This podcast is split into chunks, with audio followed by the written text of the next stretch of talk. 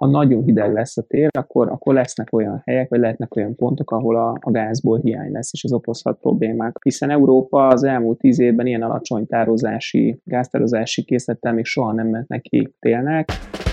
Üdvözlöm, ez itt a Concord Podcast. Egy műsor, ahol a Concord munkatársai minden héten alaposan megmondják véleményüket pénzről, gazdaságról, politikáról és mindarról, amit egy Concordos nem hagyhat szó nélkül. A tökéletes vihar az, az összeállt a gázpiacon. Tartson velünk! Az energia áremelkedése világszinten és idehaza is megkerülhetetlen kérdésé vált 2021 végére. Vajon mit várhatunk a közeljövőben ezen a téren, hogyan rendezheti ez át az iparági viszonyokat, és hogyan hathat ez az inflációra? Gál Gellértel, a Concord elemzőjével, Gyurcsik Attilával, az Akkord vezérigazgatójával és Móró Tamással, a Concord vezető stratégájával erről fogunk beszélgetni. Én pedig Léfenheit Hány vagyok, a Concord elemzési üzletág vezetője. Sziasztok! Szia! Sziasztok!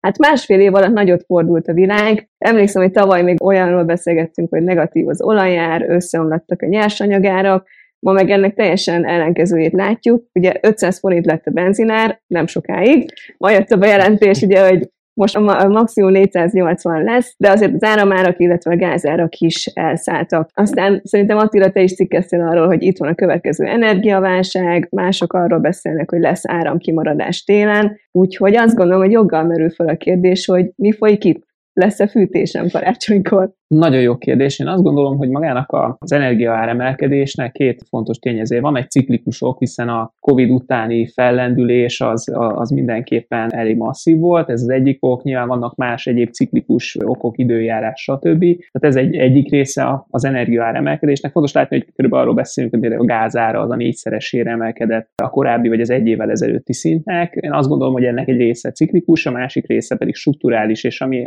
ami a strukturális ok, az azért lényeges, mert az valószínűleg tartósan velünk marad. Mire gondolok? Általában az energiapiac az úgy működik, hogy van egy mondás, hogy az alacsony árak azok gyógyítják az alacsony árakat, a magas árak meg gyógyítják a magas árakat. Ezt úgy kell érteni, kereslet-kínálat egyszerű logikája, hogy ha leesik az ár egy szint alá, akkor kiesnek hatékonytalan termelők, lecsökken a kínálat, és ilyen módon egy új egyensúly alakul ki. Fordítva is ugyanez a helyzet, tehát ha nagyon megemelkedik az ár, akkor azt jelenti, hogy általában bejönnek új szereplők, vagy pedig a meglépő szereplők ugye többet kínálnak abból az adott energiahordozóból. Most ami drasztikusan megváltozott, és az, ami miatt azt gondolom, hogy itt strukturális változás van az energiapiacon, hogy ez a fölfele gyógyítás, ez nem működik. Tehát itt a, a globális fosszilis energiatermelő iparág ki lett kiáltva a környezetterhelés egyfajta bűnbakjá, ami, ami egyébként részben igaz, rész, részigazság, de a lényeg a lényeg, hogy a magas árakra most sokkal lassabban reagál a piac, ugyanis nem kapnak ezek a vállalatok forrást arra, hogy energetikai beruházásokat, legalábbis fosszilis energetikai beruházásokat hajtsanak végre. Emiatt az alkalmazkodás a piacon az emelkedő árak ellenére sokkal-sokkal lassabban zajlik. Szóval ez az a strukturális elem, ami szerintem tartósan velünk fog maradni az elkövetkező években. Ha politikusokat hallgatom, akkor eszembe a régi vicc, hogy felkészültünk a térre, csak a hóra nem számítottunk. Szóval két dolgot nézett el szerintem a politikai szabályozás, ha lehet így mondani. Az egyik az az, hogy a az emelkedő ár ugye általában meghozza a Kína a gyors bővülését, akkor hogyha van szabad kapacitás. Csak hogy a beruházási ciklusok sokkal hosszabbak annál, mint amilyen gyorsan az ár emelkedik. Ugye az ár az egy hónap alatt elszállt gyakorlatilag, ehhez képest egy energetikai beruházás hosszú évekbe telik. A másik, ami nagyon fontos, hogy az energetikai kapacitásokat mindig a maximális keresletre kell méretezni. Ugye egy ilyen egyszerű példával illusztrálva ezt, hogyha egy háztartásban csak egy fürdőszoba van, az alapvetően elég kell, hogy legyen, hiszen alapvetően nincsen kihasználva, átlagosan jó, elég. Azonban a reggeli csúcsnál ezt tudjuk, hogy nem elegendő. Na hát ebben az európai energetikai házban csak egy fürdőszobát építettek, és nehéz megcsinálni azt a bizonyos másodikat. Hogyha a földgáz piacára tudnék áttérni és megemlíteni visszatérve arra, amit Attila is mondott, hogy igen, a strukturális problémák mellett megjelentek akut, rövidtávú problémák is, ilyen például egyébként az időjárási viszonyok. Hogy egy példával lehetne szemléltetni, akkor, ahogy Attila is mondta, a kereslet oldal az nagyon megélénkült. Például egyébként Kínában a 2019-hez képest az áramtermelés gyakorlatilag annyival bővült 9 hónap alatt, mint egész közép-kelet-európa áramtermelése, és ezt az addicionális keresletet, ezt teljes mértékben a, a gázpiacról szívták el. Tehát volt egy, egy ilyen keresleti sok, ahol, hogy Attila is mondta, illetve időjárási viszonyok. Brazíliában például szárazságban, a brazil áramtermelés 60%-a például vízerőművekre épül. Szintén gázzal próbálták balanszírozni a rendszert. A szélerőművek nem tudtak úgy termelni Németországba, illetve Angliába, szintén problémát okozott, szintén a gázpiacról próbálták megoldani, és azt kell mondjam, hogy az előző télen is nagyon hűvös volt, és a gáztárolók nagyon lecsökkentek Európába, illetve Ázsiába, úgyhogy igazából, ha egy klasszikuska idézek, akkor a tökéletes vihar az,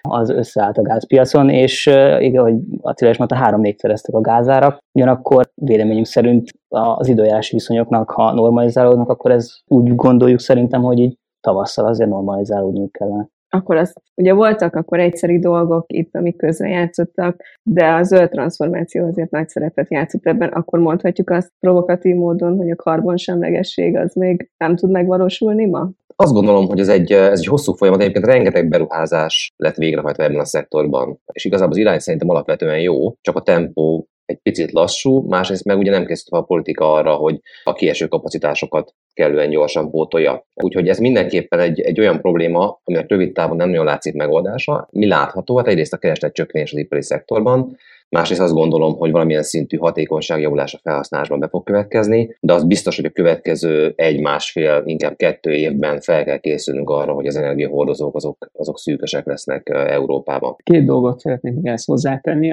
Az egyik, hogy a mi régiónkat különösen nagy mértékben befolyásolja az a tény, amit én picit ilyen ősbűnnek nevezek, ez a német atomerőművek bezárása, hiszen Németország úgy döntött, hogy úgy hajtja végre az energetikai, vagy az energiatermelésének a zöldítését, hogy ebből a képletből kihagy adja a nukleáris energiát. Egyébként tehát már meglévő, megépített nukleáris erőműveket zárnak be, amik még több tíz évig tudtak volna karbonsemlegesen hozzájárulni a zöld transformációhoz egyébként. Ez az egyik fontos dolog, amit érdemes megemlíteni. A másik, ami a zöld transformációhoz kapcsolódik, az az, hogy, hogy jelen tudásunk szerint nem tudunk nagy mennyiségben áramot tárolni. Nem egyik napról a másikra értem ezt, hanem mondjuk nyáról térre, térről nyára, tehát ilyen, ilyen tételben ipar nem képes áramot tárolni. Ez azt jelenti, hogy minél nagyobb lesz a megújuló energia súlya vagy aránya az áramtermelésben, annál nagyobb volatilitás lesz. Tehát itt, hogy, hogy lássuk, hogy mi, mi, milyen szélsőségeket vizionálok, lehet, hogy jövő nyáron negatív lesz az áramár, csak hogy ne azt mondjuk, hogy mindig emelkedhet. Ugyanis azt kell tudni, hogy egy naperőmű nyáron négyszer-ötször annyi áramot termel, mint télen,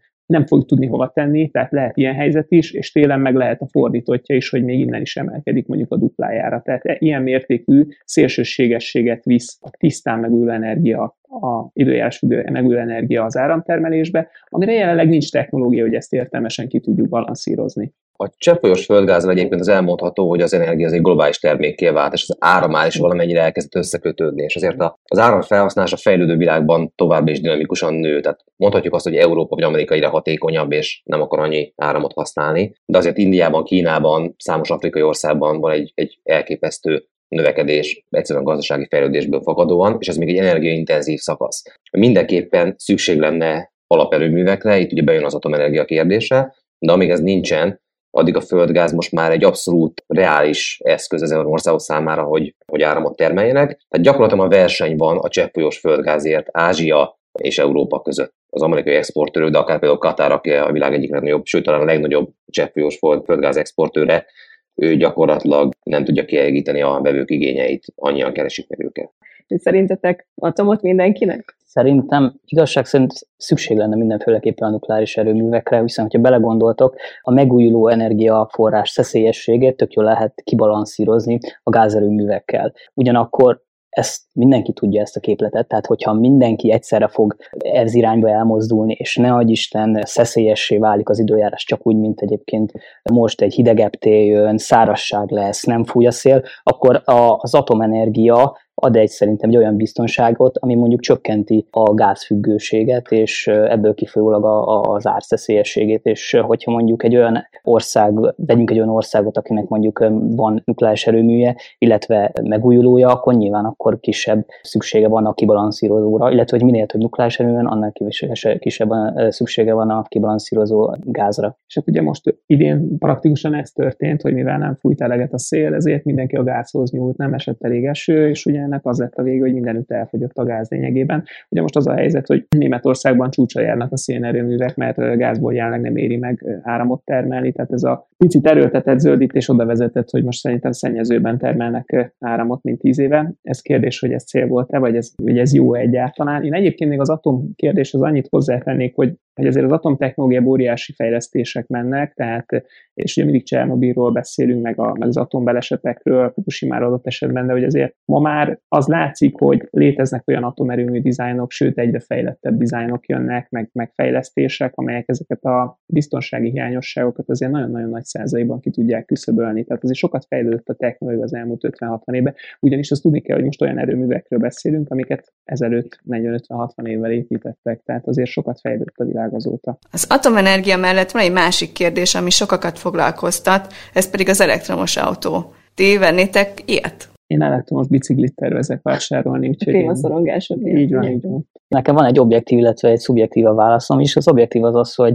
tipikusan egy, egy terméknek az élet görbéjét, hogyha vesszük, akkor az elején, mivel a szűkebb a kínálat, a kutatásfejlesztés költségét át tudják hárítani. Úgyhogy emiatt én azt gondolom, hogy az elektromos autók most árérték arány tekintve, összevetve a, a belső égésűvel, szerintem relatíve úgymond árérték arányban jobban megérné belső égésűt venni, és szubjektív pedig az, hogy ezt a sokkal jobban szeretne a belső égésű motoroknak a hangját szemben ezzel a halksikolya, ami, amivel az elektromos autók mennek. Ők ezt, ezt lehet azért, ezt meg lehet azért oldani.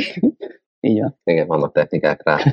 Én alapvetően hosszú ideig tartok egy autót, de a következő alkalommal abszolút, abszolút elképzelhető, amikor a jelenleginek a fenntartási költségei már meghaladják a, az által nyújtott előnyöket, hogy ilyen furcsán fogalmazzam meg. Szóval akkor nem belőletek fog meggazdagodni Elon Musk. Nagyon úgy tűnik, de majd megnézzük, hogy Hát, Mik az eredmények? Nem panaszkodhat.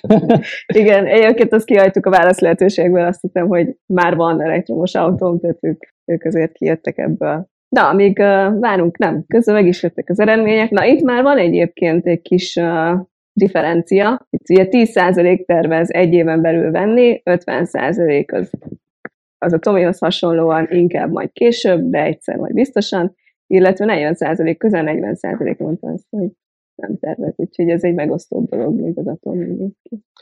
Igen, de azt gondolom, hogy a trend az egyértelmű. Akár, hogyha szabályozó oldalról nézem, akár felhasználói oldalról, tehát igazából a sebességről lehet vitatkozni, de a, a, a trend az, az, látszik, hogy ez. Jó, szerintem azt gondolom, hogy a zöld témát elég jól kibeszéltük. Talán most a hátrányai kerültek előtérbe, és nem, nem annyira az előnyei, de visszatérve a magasabb áramára. Nekem úgy tűnik a beszélgetésben, hogy ti azt mondanátok, hogy strukturálisan ez egy magasabb áramára kellene készülni, és ugyan a magyar lakosság nem annyira érzékeli a rezsicsökkentés miatt ennek a közvetlen hatását, a vállalatokról már nem tudjuk ugyanezt elmondani. Hogy szerintetek tudnak-e a vállalatok valamit ez ellen tenni? Vannak-e megoldások? Itt ugye vállalati oldalon vannak fedezési technikák, negyedéves, féléves, illetve éves fedezésekről tudunk itt beszélni. Mint említettem, most a, az áramárat főképp most a földgázár mozgatja, emiatt, hogyha a földgázár úgymond normalizálódik, bár továbbra is azt várjuk, hogy a, a, az elmúlt 5-10 év átlagárához képest magasabban fog normalizálódni, akkor a jellegi áról, ahogy mondjuk 3-4-szeresen mondjuk az évelejének, azt gondoljuk, hogy csökkenni fog így, a, ahogy a, a tavasz közeledik, nyilván van egy szezonalitása az egész keresletnek, illetve az, hogy szerintünk, hogyha most fedeznék be hosszabb távra, akkor igazság szerint a, úgy gondoljuk, hogy a befektetők azt gondolnák, hogy, hogy ez, a, ez, a, ez a szélsőséges időjárási viszony továbbra is fennmarad. Tehát gondoljunk bele igazából, hosszú távon a szél mennyisége egy adott helyen vélhetőleg visszatér a hosszú távú átlaghoz, csak úgy, mint a csapadék mennyisége is mondjuk Brazíliában, úgyhogy, úgyhogy emiatt azt gondoljuk, hogy ez, a, ez az őrült nagy gázkereslet, ahogy telik az idő 2022 felére valahogy normalizálódni kellene. Tehát az időjósokon egyre nagyobb a nyomás. Többet kell nézni az időjárás jelentéseket. Egyébként igen. arra nem kaptam választ, hogy karácsonykor lesz Igen, erre gondoltam is az előbb, hogy ezt nem válaszoltam meg, és én is az időjósokra fognám azt, hogy ezt pontosan meg tudjuk válaszolni. Azt gondolom, hogy ez egy kis, kis valószínűségű esemény, de tény, hogy az északi féltekén, ha nagyon hideg lesz a tél, akkor, akkor lesznek olyan helyek, vagy lehetnek olyan pontok, ahol a, a gázból hiány lesz, és az okozhat problémák. Hiszen Európa az elmúlt tíz évben ilyen alacsony tározási, gáztározási készlettel még soha nem ment neki télnek, és alapvetően most hidegtelet jósolnak az időjósok, hát az a sok fog múlni rajtuk. Egyébként az alapvetően azt gondolom, hogy egy probléma, hogy erről kell beszéljünk. Tehát, hogy az már önmagában is egy, egy, egy kritika szerintem minden döntéshozónak, hogy, hogy egy szélsőséges időjárási szituációban lehet, hogy, lehet, hogy problémák adódhatnak az áramellátással. Nem azt mondom, hogy ez egy nagy valószínűségű esemény, de megtörténhet, és ez már önmagában is rémisztő. Még a vállalati szektorra visszatérve a kérdésedre, azért a legnagyobb problémát az, az egész energiára elszállás a nehéziparban okozta. Fémkohászat, vegyipar, csomó hír szólt hogy a különböző gyárak leálltak, mert egyszerűen nem volt gazdaságos a termelés. És ilyen értelemben Európának ez egy külön kiemelt problémája lesz, hogy a tartósan magas energiárak valószínűleg az ipari tevékenység leépülését fogják okozni. A beruházók, és ezek között rengeteg európai cég is van, vélhetően áttelepülnek majd más régiókba, ahol olcsóbb lesz az energia. Számos német cég van, ami sok milliárd dolláros beruházásokat hajt végre például az Egyesült Államokban, ahol jóval kedvezőbb és versenyképesebb az energiaár. Tehát igazából azért elindultunk Európa nehézipar mentesítésének útján, és a trend szerintem megállíthatatlan. Lehet, hogy ez cél, tehát lehet, hogy a szennyező tevékenységek máshol következzenek be, ez egy, ez egy, ez egy fontos szempont. Minden esetre azt gondolom, hogy Európa egyre inkább egy ilyen szolgáltató régió válik a világ, és kevésbé az ipari termelésre lesz kénytelen fókuszálni, köszönhetően a magasabb energiáraknak. Akkor ez egy hosszú távú következménye lesz. Én itt lehet, hogy egy kicsit közbeszólnék, és uh, nekem itt az a vélemény, hogy valóban ez középtávon okozhat valóban problémát, ugyanakkor amint szerintem érdemben tudjuk ipari szinten tárolni az áramot, onnantól kezdve vélhetően egy alacsonyabb ára már következhet be, hiszen ha belegondolunk, hogy egyre több megújuló van a rendszerben, és a, ezeknek a megújulóknak tipikusan a marginális költséget, ez ami szükséges, hogy termeljen gyakorlatilag nulla, és a minél több marginális költségű megújuló van a rendszerben, annál inkább közelednie kell az árnak a marginális költség, ez a nullához úgymond. És hogyha, amit említettem, meg tudjuk oldani ezt az áram tárolását, akár nyáról térre, akkor szerintem ez változhat. Ez nyilván annak a kérdés, hogy mikor tudjuk ipari mértékben tárolni. Ez, ez közép-hosszabb távon valósul. Akkor ezt még megéljük azért? Vagy, vagy hát, annyira amikor ez megvalósul? Jó kérdés. Szerintem azért meg, legyünk optimisták. Az biztos, hogy óriási beruházások vannak ebben az irányban is, és valószínűleg egyébként ilyen célban érdemes fektetni, vagy ezeket keresni, hiszen aki ezt a hosszú távú energiatárlási problémát megoldja, az, az vélhetően komoly előnyökre tesz majd szert. Hiszen a nap az süt, és a legegyszerűbb erőművünk a, a nap egy fú, óriási fúziós erőmű, csak azt kéne megoldani, hogy ezt az energiát tudjuk tárolni, és nem csak nappalul éjszakára, az talán még egyszerűbb, arra már úgy kezdődnek a megoldások, inkább a hosszú távú tárlása fontos. Magasabb áramár, magasabb infláció. Van-e kapcsolat? Lesz-e? Van, van, van bizony, én e- ennek kapcsán egy dolgot elfejtettem említeni, szintén nagyon fontos, hogy Tamás említette az ipart, én akkor rácsatlakoznák ugyanezen a vonalon egy picit az élelmiszertermelésre, tehát ugye a, a gázerak elszállása, műtrágyárak elszállásával járt, és ugye ez vélhetően oda fog vezetni, hogy jövő ilyenkor jóval-jóval magasabb élelmiszerárakkal fog szembesülni Európa, sőt a világ is, vagy hiány lesz, vagy drágább lesz, amit enni tudunk. Ez, az, az alapélelmiszerek drágulása az egyik leg, leginkább olyan tényező, ami, ami az inflációt 1.0-ban nagyon erősen fel tudja hajtani. Úgyhogy azt gondolom, hogy, hogy arra készülni kell, és egy alapvetően energia szinte mindenhez kell egyébként az életünk minden egyes mozzanatát van energiát használunk felszinte, tehát, tehát az energiaáraknak a tartós emelkedése az, az inflációt meg fogja lökni, ez egészen biztos. És itt érdemes kitérni csak egy mondat erejéig a politikai problémákra, amelyek ebből fakadhatnak. Annak idején az arab tavaszt egyébként egy élelmiszerások kinyitotta be, és nem is azt gondolom, hogy Európában lenne ebből olyan szintű politikai probléma. Persze kormányok dőlhetnek emiatt, de igazából egy ilyen komolyabb,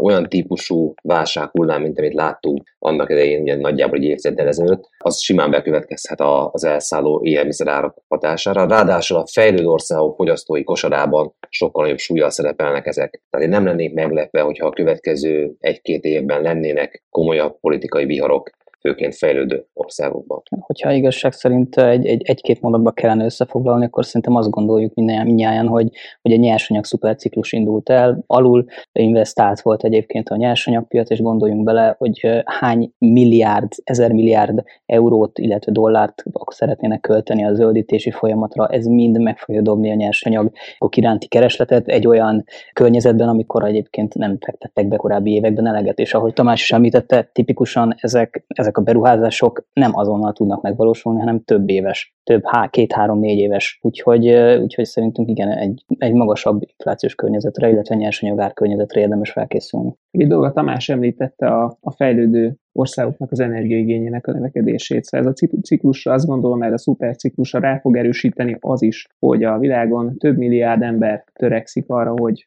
hogy európai életszínvonalon éljen, és ez rengeteg energiába fog kerülni, vagy rengeteg energia kell hozzá. Tehát nagyjából néztem egyszer egy számítást, ahhoz, hogy ez a több milliárd ember, aki a fejlődő világban él, európai életszínvonalon élhessen, ahhoz a mostani kb. 100 millió hordónyi napi energiatermelést, vagy kőolaj kitermelést, az 300 millióra kellene emelni. Tehát a, ez csak egy érzékeltetése arra vonatkozóan, hogyha, és nem tudom, hogy mi lesz a megoldás, hogy elmondjuk a földbolygón 5-6 milliárd embernek, hogy ők sajnos nem élhetnek európai életszínvonalon, vagy pedig szép lassan ők is felzárkóznak. Ez utóbbi esetben ennek lesz energiaigénye, ez kétségtelen. Ennek viszont lesz következménye az energiaárakra, nyersanyagárakra és minden egyébre. Beszélgetésünk vége felé már csak egy fontos kérdés maradt. Ti mit szóltok a 480 forintos benzinárhoz? Én alapvetően azt gondolom, hogy a piaci folyamatokba való beavatkozás, ugye ezzel kezdtük a beszélgetést, hogy a kereslet kínálatot az ár, mint információ tereli. Tehát ha csökken a, az ár, akkor többet fogyasztunk valamiből, ha nő az ár, kevesebbet. Mindig, amikor az állam beavatkozik, és az,